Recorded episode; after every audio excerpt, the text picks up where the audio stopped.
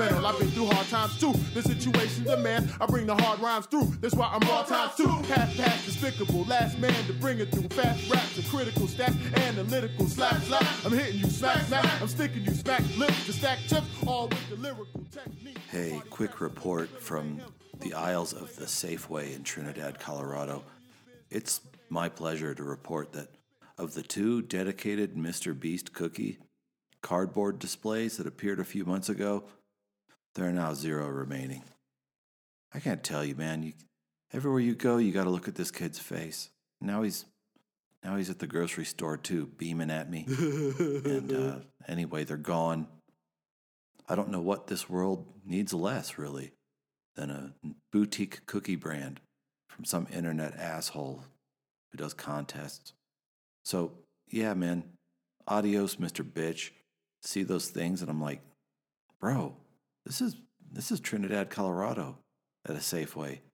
I'm not here to buy fucking YouTube cookies. Here to steal meat. Anyway, I am your friend, your best friend, and the host of the podcast you're now listening to, Breakup Gaming Society. Some people call me the Great Unclean One. I just want you to call me your pal. I'm going to do three things for you today. One, share some impressions on a bottle of Bird Dog Bourbon. Two, talk about uh, the board game, or the more of a card game, but you know, but you know what I mean.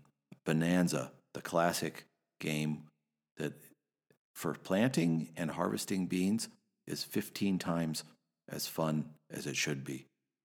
And uh, we got to play that down at Frontier Geeks on Main Street with the proprietor of Frontier Geeks and Big Dog Easy Dick and his girl. I'm going to tell you about uh, Bohnanza, the highly durable uh, classic card game. And then last, we're going to do a track from uh, Cypress Hill protege group called Psycho Realm. I didn't like the first time I heard him. Then I heard this, and I think, no, this is pretty good. I'm going to share it with you. There it is. Drink of the week, game of the week, track of the week. Just like always on Breakup Gaming Society, I am the great unclean one. And here we go.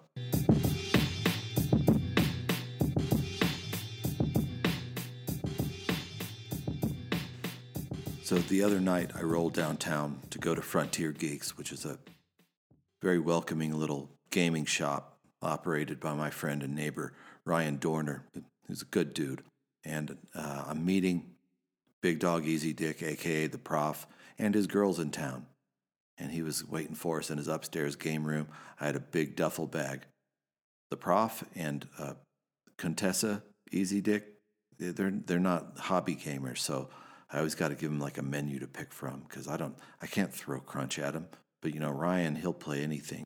I got a lot of games in the duffel bag, a speaker, and a bottle of Bird Dog Kentucky Straight Bourbon. There were two flavors for uh, for sale on the shelf. I opted for the um, the small batch seven year old, and um, long story short, spoiler: yes.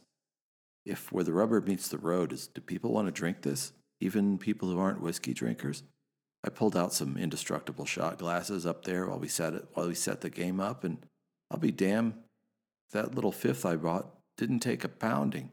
We we poured about three quarters of it out while we played Bohnanza, which we're going to talk about uh, during Game of the Week. This is a highly drinkable whiskey at a very fair price. I've had it once before, but we it was with such a bunch of degenerates that the bottle didn't last 45 minutes. People were like doing the worm on our kitchen counter. I don't I couldn't tell you what it tasted like. I was throwing shit outside into the alley through our kitchen window. But uh, people will like it, you know. Ryan calls down to Donovan, like, Donovan, get up here and try this. And we tried the shit out of it. And what I recall is just a nice, balanced, easy going, uh, tip of the tongue to the bottom of your tummy warmth. And I, I, I don't get a lot of notes. But one thing I keep remembering, like all the way through it, and it wasn't overbearing, kept tasting something I wanted to say was maple or something like maple. You know, I saw this ad the other day for like one of the whiskeys, and it was an online ad, online ad, and it said the headline was more than 200 notes, and I was like, get the fuck out of here. Ain't nobody unpacking 200 notes. That's just for somebody who wants to stun on somebody. I taste three or four notes general depth and complexity, level of burn, sweetness, and the fourth note, which is are we having a good time or not? And we were. Only sat there for about an hour. We knocked the shit out of that fifth because it was good. Bird Dog, seven year old, thumbs up from Breakup Gaming Society. Here comes Game of the Week.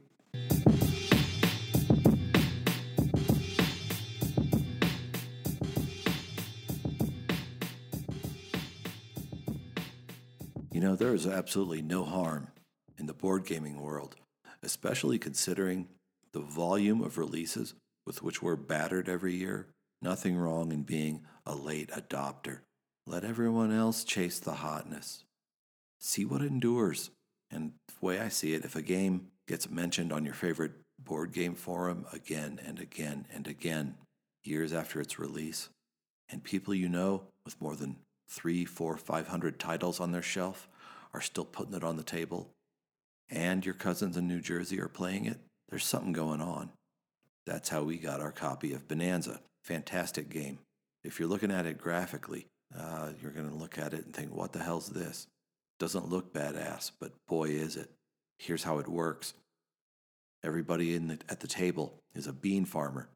There's a bunch of beans of, of varying of varying value and rareness, and it's your job to make the best out of what's in your hand by trading beans with other players and timing your plants and harvests at such a time where by the time the deck has been gone through three times and the game ends, you've got the most the most value in harvests. And you know the there's a couple very clever things in there which make it tough. For one, once you get the you're when you're drawing new bean cards, you can never change the order of them. So you're always, you're always trying to look two, three, four, five cards down the pipe and see what you're going to do because you're only allowed to have so many crops in the ground at the same time. And if you get stuck with beans you don't want, sometimes you have to tear up your crops for no money and start all over. And there's also a beautiful moment where the table will erupt because one step of somebody's turn is there's a trading phase. They roll two cards into the market, and if somebody sees something they like, or that player who rolled the cards doesn't like those those kinds of bean, everyone's going to start making uh, making offers and saying, "I'll give you two so and so for that red bean," everything, and it's pretty damn entertaining. Now, I've been looking back on Bohnanza over the years I've had it on the shelf, and the amount of people that I've played it with and enjoyed it with, and here here's the sweet spot it hits for me, and that is perfect intersection of pace, depth, and sociability. It makes you think, but not so much that after a few plays, you're going to go into analysis paralysis for hitting big snags. Most of the time, the most complex thing that's going to happen to you is when you start engineering some kind of weird trades, which the game is very liberal with. That's the, that's again, that's the second pillar of it. It's sociability, and it plays pretty fast, or at least a turn does. You can sit there and trade and yell beans. I mean, you the idea is you have to cycle through the available deck of all the beans three times, then the game's over. And of course, it's interesting because by that third trip through the deck, a lot of the good stuff's been planted, and it's going to be harder to harder to put together profitable harvests. Uh, good pace plotted against the level of thinking required, and very natural, loud, and raucous interactions when you're when you're trading. And you're kind of watching what other people have put in the ground and trying to figure out whether that's worth you doing or not, and how many you left in the deck. Bohnanza, B O H N A N Z A. Indestructible. It's still on tables today because it's good and everybody knows it, including you. Here comes track of the week.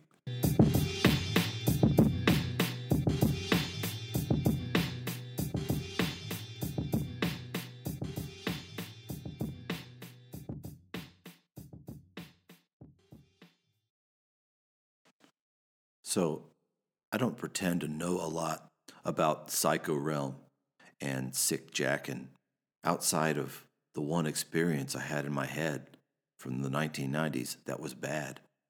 We were at Smokin' Grooves, Smokin' Grooves tour in the late 90s at Red Rocks, which is traditionally, you know, at the time, it was anchored by Cypress Hill, which makes a lot of sense. Here you are Colorado, no shortage of kids who like weed and like hearing gangster shit.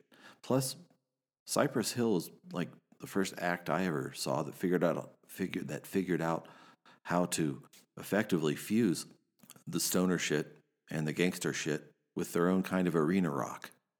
Big inflatable skeleton smoking a bong, get a get an extra percussionist out there, let him have a solo. People were into it. That was until he brought out Psycho Realm. And boy, I've never seen a crowd die faster. And you can tell, you know, B-Real has brought these guys up or brought these guys along. And he's really trying to sell them. But that day, there was a combination when they handed, I think it was Sick Jacken, but I'm not sure. It was a long time ago. When they handed in the mic, he gets on there and his wraparounds.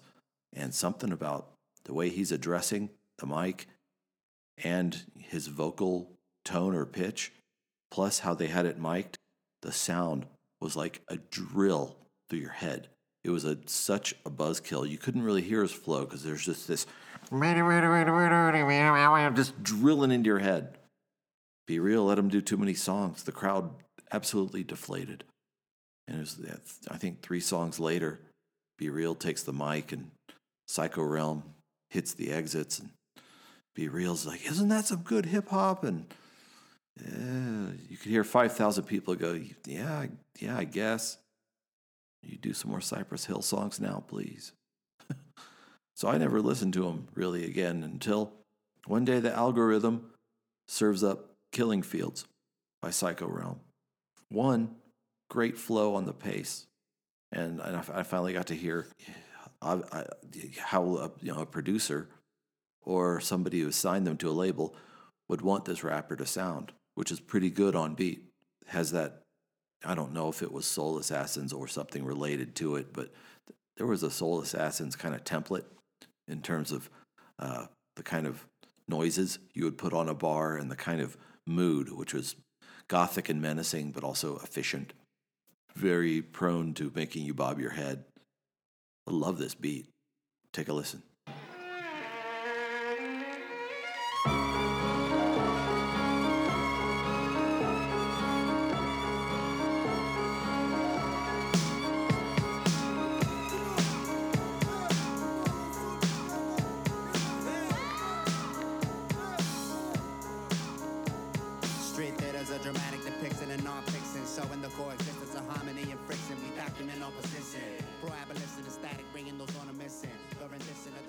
Simple, mean, clean, and effective.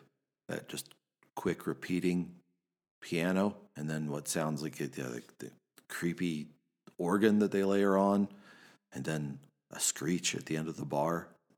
And uh, I'm always a sucker for the faster tracks anyway, I think. I've got this theory that if you want to make a decent MC or a good MC sound great, do two things. One, make them tell a story. I don't know, having to tell a story just does something to get them in like a, I don't want to use an Eastern term, but a heart centered space. They're closer to what matters to them. Plus, the story requires, it requires more cohesion, I think, within lines and between lines. That's my theory. And another way, I think, to make a good MC sound great is get them on an up tempo track. And if they can keep the pace, it's going to sound good. Let me show you what I mean.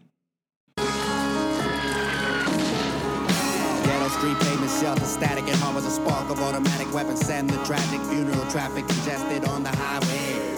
Caravan for respect before you. Why wait? Continue the killing on barren fields. The year no real square. House silly. Street climb. Frown in bad times. Which probably explains mad dogs and high crime. Influx of murder deluxe. The strike cuss bust so repeated outside across my. And there you go really solid, a really solid cut from the blunted, the blunted gangster West Coast underground from a band that I wrote off incorrectly. Nice job, Psycho Realm. And nice job for you for riding along with me till the end of this podcast. That's all I got to say for episode 71. I'm just going to hit you with the farewell toast. As we always say, I am the great unclean one, thanking you for your time and attention And until next time, may you fight long and well. Who is it?